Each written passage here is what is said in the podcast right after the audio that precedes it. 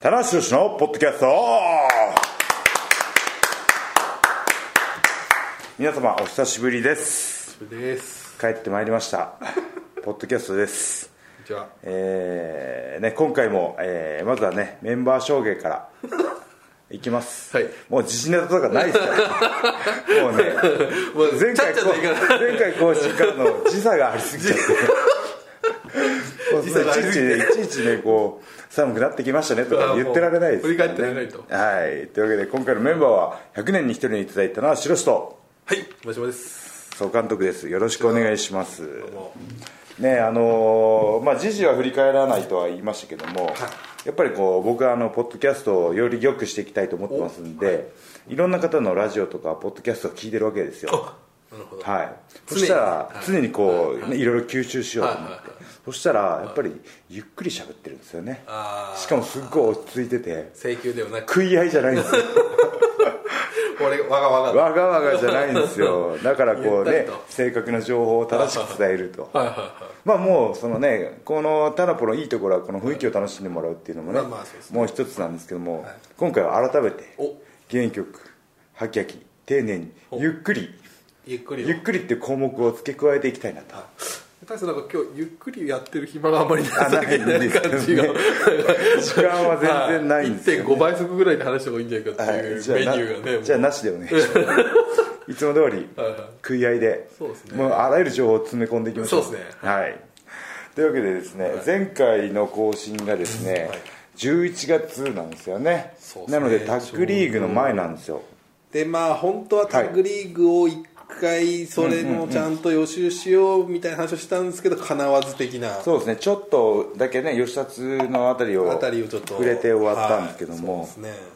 ねねもう皆さんねどんどんどんどんそのねマット界の流れも早いしやっぱり年末進行って言うじゃないですか、年の瀬師走ね師匠が走らない走り回らないといけないぐらい忙しい走ってると書いて師走ねよろしくお願いしますという ことで、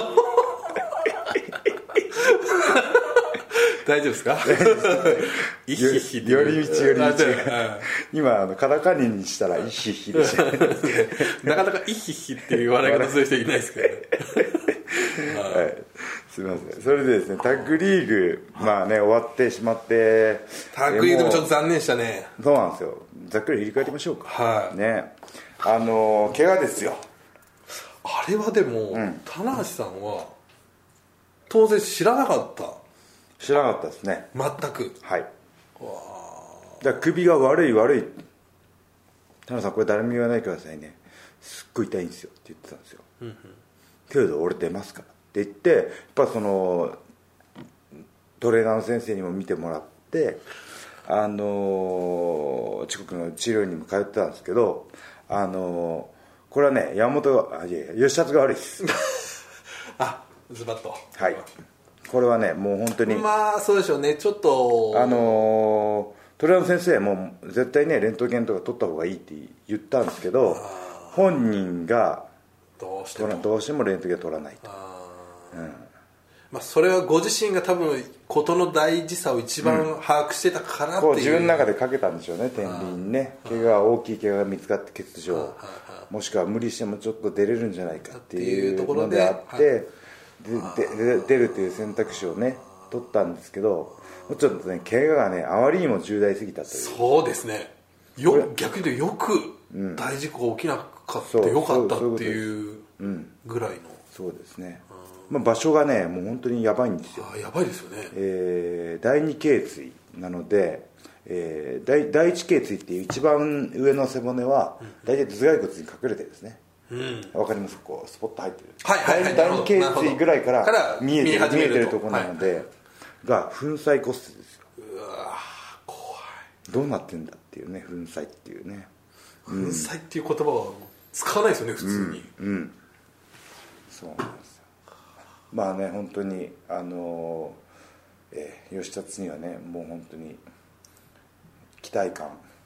期待と混乱を持ち込んでくれた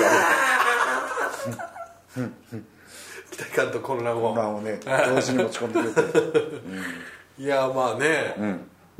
いやでもひまず一つは本当良かったなっていういうそうですことねですよもうそういうマイナス要素ばかりがね出てきますけど、えーそういうねもう大大事故ですかにつながらなくてよかった本当なそうですよね、もうシでリーズまあ今治療っていうかね入院して、えーいやこれは言っちゃっていいかな疎外固定って知ってます障害固定なんですか頭蓋骨にボルトを通してほうこうやってうわなるほど、あのん第二頸椎がに圧がかかりすぎないように、はいはいはい頭蓋骨とこの肩でなんかこうもう支柱で肩であー支柱で固定しちゃってるんですよタイルマンみたいにこう輪郭としてはタイルマンみたいになってるんですかねこうタイルタイルマンあた僕僕も今これどこまで面白いことを言っていいのかこうちょっとやっぱりね、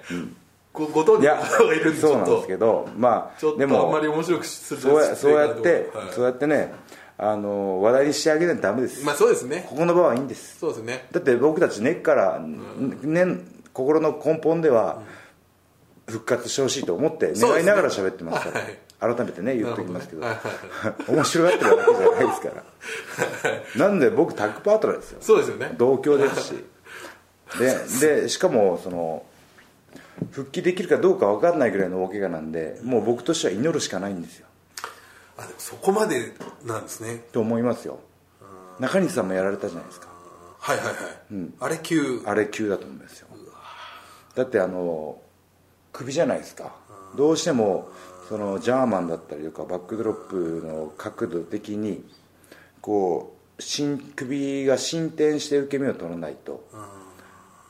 いけないイ全てのメージできますからこう後ろに後転するようなイメージはいはいはいはいここは伸縮性がねないとまたね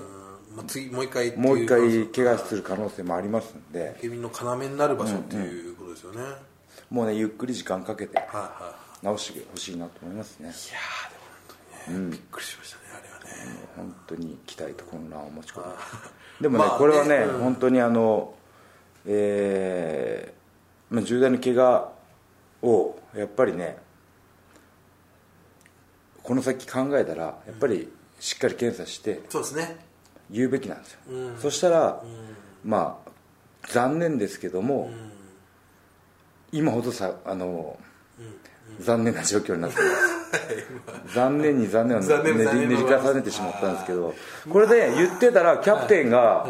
またば、そうですねまた出れたで仲間し知れないっていうれないたね、結局あのそうです田ね無先輩ということで、はいはい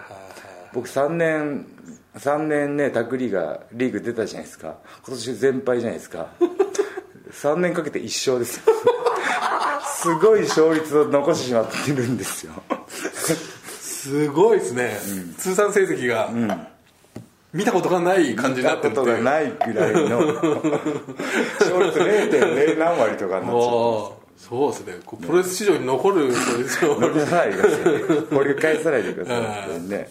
しかもエースなのにっていうねそうなんですよタッグにねまあーでもちょっとねますます縁がないという印象をづけてしまったんですけどもそれちょっとねもったいなかったですけども、まあでもねちょっと各地もうメンバーは、あのーすごい豪華でしたし、はい各地でも超満員連発というかそうですねあの今までもやっぱそのビッグマッチで統一権を見切れたとかってあったんですけど、今回はもうそれ結構ね開幕から続きましたよそうですよね、もうなんかつまり大会を前に全部ないとかっていうぐらいの、広島もそうですしね、はい京都もそうですし博多スターレーム確かそうですよね、博多も暑かったっすようん、まあそのいろいろね注目チームが出てましたけど、どこが面白かったですかそうですねだどこだろうなまあでもそうですね、まあ、後半やっぱ後藤さん柴田さんがね、ぐっとそうですねその来たりとかってい中う心軸がねしそっうでかすりねあのね開幕連敗からの復活優勝っていうのはね熱かったですねそうですねうんたただそういうあのギャローズアンダーソンとか、石井中村、えー柴田後藤みたいな本格派チームがいる中でそうですねやっぱりね僕目を引いたのはマリアですねあマリアさんはねねあのチーム、はいもしもしくはそのロブ・コンウェイジャックス団組とかロブコンウェイって話はどこでやったんですよめちゃめちゃあのいいですよよかったですか、あれは見たかったです好きな選手でねす僕棚橋さんとの若僕干ねはねかぶるんですよ そうですよねはいはいはいもうし4方向にはいはそいのダブルバイセップスって筋肉ポーズをねやるんですけど僕もやり返しちゃいましたからねれも試合が進まないっていう僕棚橋宏対ロブコイは本当に、僕見たいカードかなり上位ですね本当、シングルでね一回後楽園とかで見たいですね見たいとか俺やりたい見ですねやりたいです本当にねめちゃくちゃ面白いですよね、もうニュージャパンカップ来てほしいんだなで基本に忠実なんですよあの人もああはいはいそのオールドスクールなレスリングに、えーじ少しラフを入れてきたりとかするんでちょっとスニーキーなスニ感ーキじーだっで入ってたりときたかりとかはいでナルシストはいはいお的だったりだとかじゃ少しかぶるんですよねはい、だからそのまあその波長が合うんでしょうねきっとねああ、でこうなんつうかそのかぶることがマイナスにならずにこういい感じのそうですね盛り上がりになったと、そうなんですよああそれは見たかったな、これはちょっとねもう一回どっかでやってほしいですけどねそうですねまあ気難しい米国人ですからねうんあそうなんで すね、いつ あ見えてあ見えてねあ見えて表情がないんですようんだから喜んでるのか悲しいのか納得してるのか全然挨拶しても分かんないっていうあね、なるほど今日どっちなんだろう機嫌が金額 いいのか悪いのか分分かかんんなないいっていうね、ええなるほどあとはマリアですねマリアさんも棚橋さんは絡み的には、はいアメリカで一回試合してですよねはいはいはいそうです、ま、あのマイケル・ベンネットと試合した時にマネージャーついてて、あれチューされましたもんねそうですねあれはもう口と口だったんですけど完全に ええと思ってねでラリアットくらいました 天国から10億円分かりやすい図式だったんですけど、えいや今回そのまあねまあもともと西武ドームとかでも、まあ、話題にはなりましたけど、ちょっとあの最近ちょっと新日本プロレスのインスタグラムというの,、はいあのはい写真の,、あの SNS みたいなものがあって、フェイスブックみたいなはい、もんそうですね、まあはいあのつぶやくと同時にフェイスブックとツイッターではいはい上がるっていう、はいちょっと復活させてやってみたんですけど、はいまあ、ぶっちゃけ一番反応良かったのは、マリアさん、マリアさんねはいじゃあ、あのー新日本の会場にも、あのーやっぱり WWE 見てた方とかもいらっしゃるんであーそうですねはいマリアさんへの声援が結構飛んでましたうねーマリアーとかねちょっとやっぱこう興行のアクセントになるというかいいですよね、こう女性しかもまあねこうあそこでもうなんていうんですかねもう完全に魅力が詰まった方なんで、トップ中のトップじゃないですかディーバディーバとしてもディーバとしてねね結果残してますしはいね誰が見てもあそういう多分キャプテンがヘロヘロヘロってなっちゃうのが分かるなっていうキャラクタライズされてる方だからすごい分かりやすいですよかったですね僕もちょっとヘロヘロって思いましあのライガーさんがヘロヘロになってたら面白かった ですねたあれ最高で したねお前何やってんだって一キャ回プストテッンピキングャ入れプつつテンを蹴り上げてしっかりしろって喝入れなが らその後ヘロっとするヘロっとするって言ってこれあのー完全に自分の振りからの落ちそうそう自己完結バージョンでしたけど ね完全プロデュースでしたね、はいいやーマリアはね本当にいいアクセントでしちょたうどねね、もう一回来てほしいですよね、正直ねプロレスってもともと大人の娯楽じゃないですかはいはいはいなんかそういう一面をちょっと垣間見たとあいうかなるほどアダルトなはい、アダルトな要素、うん、大人がねはいこう区切るように興味を示 すでもねこれ悪いことじゃないですいやそうですよね悪いなんでかっていうといやいやいや結構ね大人が興味を示すものに子供って一緒に興味を示すそんうでですすよよねだはからプロレスってものをお父さんが見てると子供が見てたりするんですいそうですよねその流れは普遍なので、はいはいこれはね、またね、裕次郎たちとは違った、そうですねまたはいあの流れとはも違ったう見見ちゃダメっていうのじゃなく て、なんか健全な色というか、ヘルシーな感じですよねヘルシー、ヘルシーだ、健全な色じゃ ない、エロは全然エロっていうのはよくわかんないですけど、はいなんか親子連れのねお父さんがいきなりこうごくりとこうおマリアの父さん黙っちゃったでしょお父さんみたいなお父さん、お父さ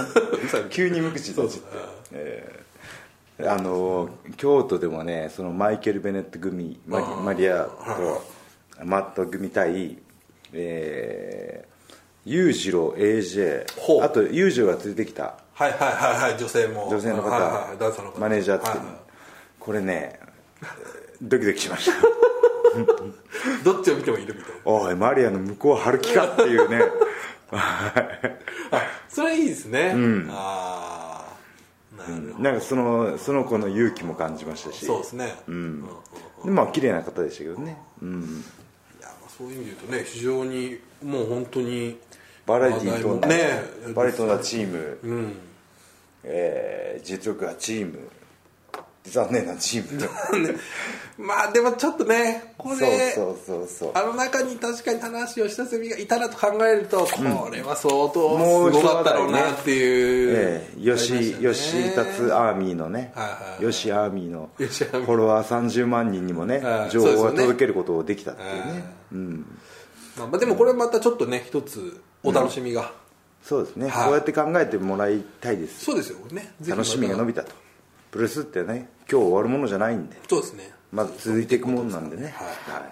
そういうふうに見てもらったらね、ん吉達もね、これから頑張れるんじゃないかなって、なんかね、ちょっとね、あの豆腐の角にぶつけて、どうのこうのみたいなね、ちょっとダウナーなツイートがあったんで、こらっと思って、うん、シュプロ上でね、もう乗ってましたけど、活動入れて、下向くなっつってね、でもね、やっぱり夜っていう時間帯は、やっぱりね、一人であんだけ消灯時間も早いと、目閉じた瞬間に、怪我した時の情景っていうのは、きっとね、フラッシュバックすると思うんです書かれてましたねそれねうん棚橋さんもそういうなんねで怪経験我っしてていしうのまったんだはろうとかねあるでしょうねから足踏んだりとか骨折だったりとかあああの時ああしとけばみたいなねことが思うんですけど、うん、だからそうやってねあの次また頑張るチャンスがきっとあるからと思ってねそうですねはいね吉達にはね期待しましょう混乱と期待をすごかったですよねあの流れは、本当にびっくりしましたね、あの一晩の流れは、であの、まあ、もう一個吉田選手なんですけど僕がそのタッグリーグ戦あの吉田と組んでたんだよっていうことを,、少しでも話題になるためにポニーテールしてたんですよ、あはい はい、そしたら吉吉田も本当はね疎外固定の時はボルトを通すために髪の毛を全部坊主にしないといけないらしいんですけど、田中さんがポニーテールしてくれてるからっつって桐生の拒んだらしいんですけそこど頭洗えないからすごい大変なことになってるっつってねえそれを今もやってるんですかやってんじゃないですかねいいですね受け取り方がね下手っていう 行為が無っていうね、えーことありいますちけいどちなんかいいですね吉田さんは何かこうそ引うっかかる部分がなんかありそうましなたんですよし良くも悪くもね本当に話題になるっていうのはそれだけはいそいつの持ってる能力なのでねこれがいい方に転ぶように祈りながらいややっぱこうハマったらやっぱ吉田さんすごいと思うんで、はい今回はもうものすごい大振りの三振をしたっていう、はい、はまらなかったはまらなかったっていうはまらなかったってことはこれねでもねある意味ねインパクトとしては、はいあの100ですよあなるほどなるほど、はいは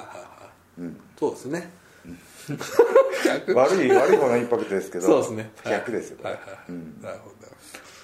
ほ印象に残りましたもんどみんそなうのですねはいねで心には残ってます あれだけ華々しい登場の仕方をしたのに、っていうね、はいまあまあまあ、ままあた来年ねまたねぜえひちょっとはいタッグリーグね、ほんそうやって、えー各地盛り上げて終わりましたけども、どうでしたか結果はそうですね、まあ、でも、あここで上がってくるんだという感じで、あのー後藤選手、柴選手が、はい、はいまあ、ちょっと誤爆の連続みたいなのもあったみたいですけど、うん、信頼関係乗そりうで切すったと、ね、はい、それを乗り越えて、あと、ま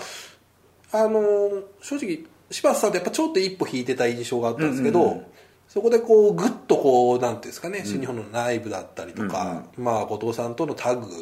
自分からああいう勲章欲しいみたいなことを言ったことも、あなんか本当にちょっと前のめりにな,、なってくれたのがちょっと嬉しいなっていう。嬉しいですねはあのーその喧嘩売りに行きましたのつ、ネクストステージにそう入ですっねたっていうことですよねいありましたねなんかこうちょっと嬉しいですねあの二人でこうぐっと肩を組んでやるぞ次っていう絵を見た時に、あ名古屋なんねかそうですね、うん名古屋でね、せっかく柴田がいいマイクアピールしたのに後藤がチャラにするっていう現象が起きましたけどねあのチャラどっぷりもすごいですよね ピシャッとこうはい G1 の G1 タックの G はってこうね最高のふりをして柴田さん振って渡したんじゃないですかねああそこはね後藤の G か打ち取ったりか万歳さん賞かなんかあるじゃないですはいかはいはいいろいろ恒例のはいはい一個もやらないっていうねただでも東京ドームで相性もありましょう実はなんか 去年と去年もやって去年も行ったやってるんですよね、はいああれ復帰戦復帰でうんえっとあそうだ柴田さんがそのはい呼び込んで東京ドームで会いましょうって言ったんですよね、うんだから後藤さんの中ではあれが決め言葉的な位置づけになってたのかもしれないですけどね年末限定じゃない押し迫った12月にしか言えない言葉ですけどね、ええ2月とか3月とか言ったら何言ってんだってなるじゃないですかそうですねねはい2回目だったっていう、まあまあまあまあねタッグリーグね、まあねまあそして僕としては不本意でしたけど、まあ、盛り上がったリーグ戦でしたねそうはいでまあこの翌日に、はいあのー時ども全カードがはい出ましたけど出ましたねでその日にちょっと一つ大きなおおあったじゃないですかありましたねこれはじゃあ僕から発表しましょうおか行きましょうかはい自らね、はいえーなんと棚橋宏2014年東京スポーツプロレス大賞 MVP いただきましたありがとうございます3年ぶり3度目です3年ぶり3年来ましたね、はいこれはね本当にあのー一番分かりやすい形で「あなたは日本一のプロレスラーなんですよ」って、ね、いうね第三者に言ってもらえるってことなんですそうですねね、は日本一がいますよ 日本一が喋っていますよ 皆さん皆さんタラパをお聞きの皆さん日日本本一の一が喋ってますよ日本一のポッドキャストですからこれあそういうことです まあまあまあありがたいんですけどもねいや今年はね本当驚きましたよこれはねあのーまあ下馬評いろんな話もあったと思うんですけど、はいまあやっぱり岡田選手っていうはあれもあったと思うんですよね選択肢岡田も AJ もね、まあ AJ 戦もあるん持でっすてよねましたし、そういうやっぱりこうかつあのベルトが結構、岡田から AJ、AJ から棚橋う動いたんで、その活躍がばらけたっていうのもあるんですよね。そうなんですよね決定打が、まあちょっとどの方もっていう部分でどうなるんだろうっていう興味ありましたけど、まあ消去法で棚橋なのかなっていうねマイナス的な受け取り方をしてたんですけど、いやそうじゃないぞって俺お思ったんですよ。これはね MVP の取り方の新しい形を一つ示したんですよ。はいは聞いてください。いはい MVP っていうの はいやらしいこと言いますけどはい、も、いいですねお願いします今年ははいそこにいるだけで取れるんですよ棚橋はいるだけで MVP が取れるお存在いやらしいでしょどういうことですよかくわかんないと思うんですけど、あのー えー活躍がばらけたとうんうんねでもうそのまあいいや 話がまとまんねえやこれねあのーちょっとねあのーえー、トースポ大賞の授賞式っていうのが、まあ、あの2015年あるんですけど MVP の取った人間だけ挨拶があるんですよはいそうですね短い挨拶がありますね、はい、何を言おうかもう考えてるんですよその予行練習的な予行練習的な、はいはいはいえーその MVP の取り方とねこれは初の取り方なんじゃないかなとうーん活躍がなくても、いやまあありましたけどね、だからもちろんそのそうなんですよあの GB と7度目のそうですね大会だったりとかそれで1月4日インターコンチも取ってるし、はで真ん中ぐらいは、えー、真壁さんのタッグとかやっぱ柴田さん絡みでそう常ですにね話題がはいでドラ触マれをたっていうのはあるんですけどあの谷さん会見でおっしゃっててはい印象的だったのは、その GP を取ったことで、はいその1月の体感が生きてきたっていう、後からね、後から聞いてきたはい、あれすごくあ確かにそうだなって思う1年の間でインターコンチと GP 両こ方うぐ巻るいってとるっていうねこうまとめになってる訴求するっていうね活躍が訴求するというはい僕はやっぱ思ったのはこれも谷さんちょっと言ったかもしれないですけど、はいまあこれちょっとどあれかもしれないですけど僕あの本がはい結局すごくあなんですかね今の、特に今年後半の新日本の露出どっぷりだったり、ープロレス以外のね以外の部ね分の決定打になってると思うんですよね、はいい、ろんな面で、だからあれがやっぱりその非常にこう相乗効果で、あれはなんかで特にもうそうですね広報で今入ってるんで、なんかあそこを中心とした世界がブワーって開けた七本が出でてすよねはいでアエラが来てそうですねアエラが来てえーでダイヤモンドはいはいはいはいもう日経日経エンターテインメントあ日経新聞もあったし、でねそういうのがあったからあれですよ日経エンターテインメントで今年そうでのすなんかね、はなんい、かランキングで、ランキング15位とはい、はいであと東京ウォーカーも入ったんです東京ウォーカーはなんと9位ですよ、ねはこれはあのいろんな人の目に触れる大チャンスですよ、い、そうですね大チャンス到来です本当に総合的に今年新日本ってやっぱりね、先ほども話したけどガコって上がったんですけど、やっぱりその中でこうなんか真ん中にこうガクッとこうコアが、あの田無さんの本で、あなんですかねこうあ盛り上がってるなっていう話はしてたと思うんですけど、だから盛り上がってたんだっていうこう腑に落ちた部分が非常に大きかったんじゃないかまな、あそのねあのダイヤモンドさんでは実際のねあの数字経済面からの切り口でやってもらいましたし、でその他の媒体でもなぜ新日本プロレスが盛り上がってきたかっていうところをね、理由付けをちゃそうなんんとですよねそうですしたという盛り上がる理由っていうのがねそうなんですよね、こうその最後のこうバシャーンというこう、はい決め手の一手をはい田中さんが打ってくれた画量転生を打ったそわうですけよですねこれでバン最後の一文字をボッと書いた、はいそしてベルトも重なったっていうのが、こう総合的に田中さんというイメージがすごくありがとうございますはイメージ産業ですイメージ産イ業メーでジすよ産業ですね本当に、、はいや猪木さんとね対談した時に新しいパイを持ってこいよいわといういい話があっはいはいてその猪木さんの感覚ではその今までねあの金曜8時見てた俺が作ったプロレスファンをお前らの団体で取り合ってるだけじゃないかっていう見方だったんですよパイパイ生地にねはい例えばピザパンに例えはいるとじゃあ俺が新しいパイを持ってきますーうん言い切ったんですよほうほうほうそれがね実現したってことですねそうですよは違うパイが来ましたよい違うパイが女性が二枚重ねてこう女性が増えてね そうですはよいおっぱいがね大丈夫ですか大丈夫ですかそうですよはい一人二パイやりますバイバイ経済 もうパイがね男性もパイがちょっとありますけどマリアも苦しいはい。すいま せん。MP を自ら台無しにするっていうね。はいそうですねまあまあまあねいい話を台無しにしましたやねっ。ぱそういう意味で本当になんですかね、総合力っていう感じが僕はしましたああ、なんかあのープロレス以外の部分も活躍 MVP のね評価にいやそうだと思いますおおそらくしてくれたんじゃないかなはと思いますはいね。はいもちろんねリング上も素晴らしかったですけども、はいこうその決め手がいくつかこうあったっていう露出のところで、はい、MVP いただきました素晴らしかった3ですね度目ですねはい、はいあのこれはもう外出の情、あの話なんですけど、プロレスラーになるときに 牛ヶ島の駅で父ちゃんに見送られながら、ほうはい、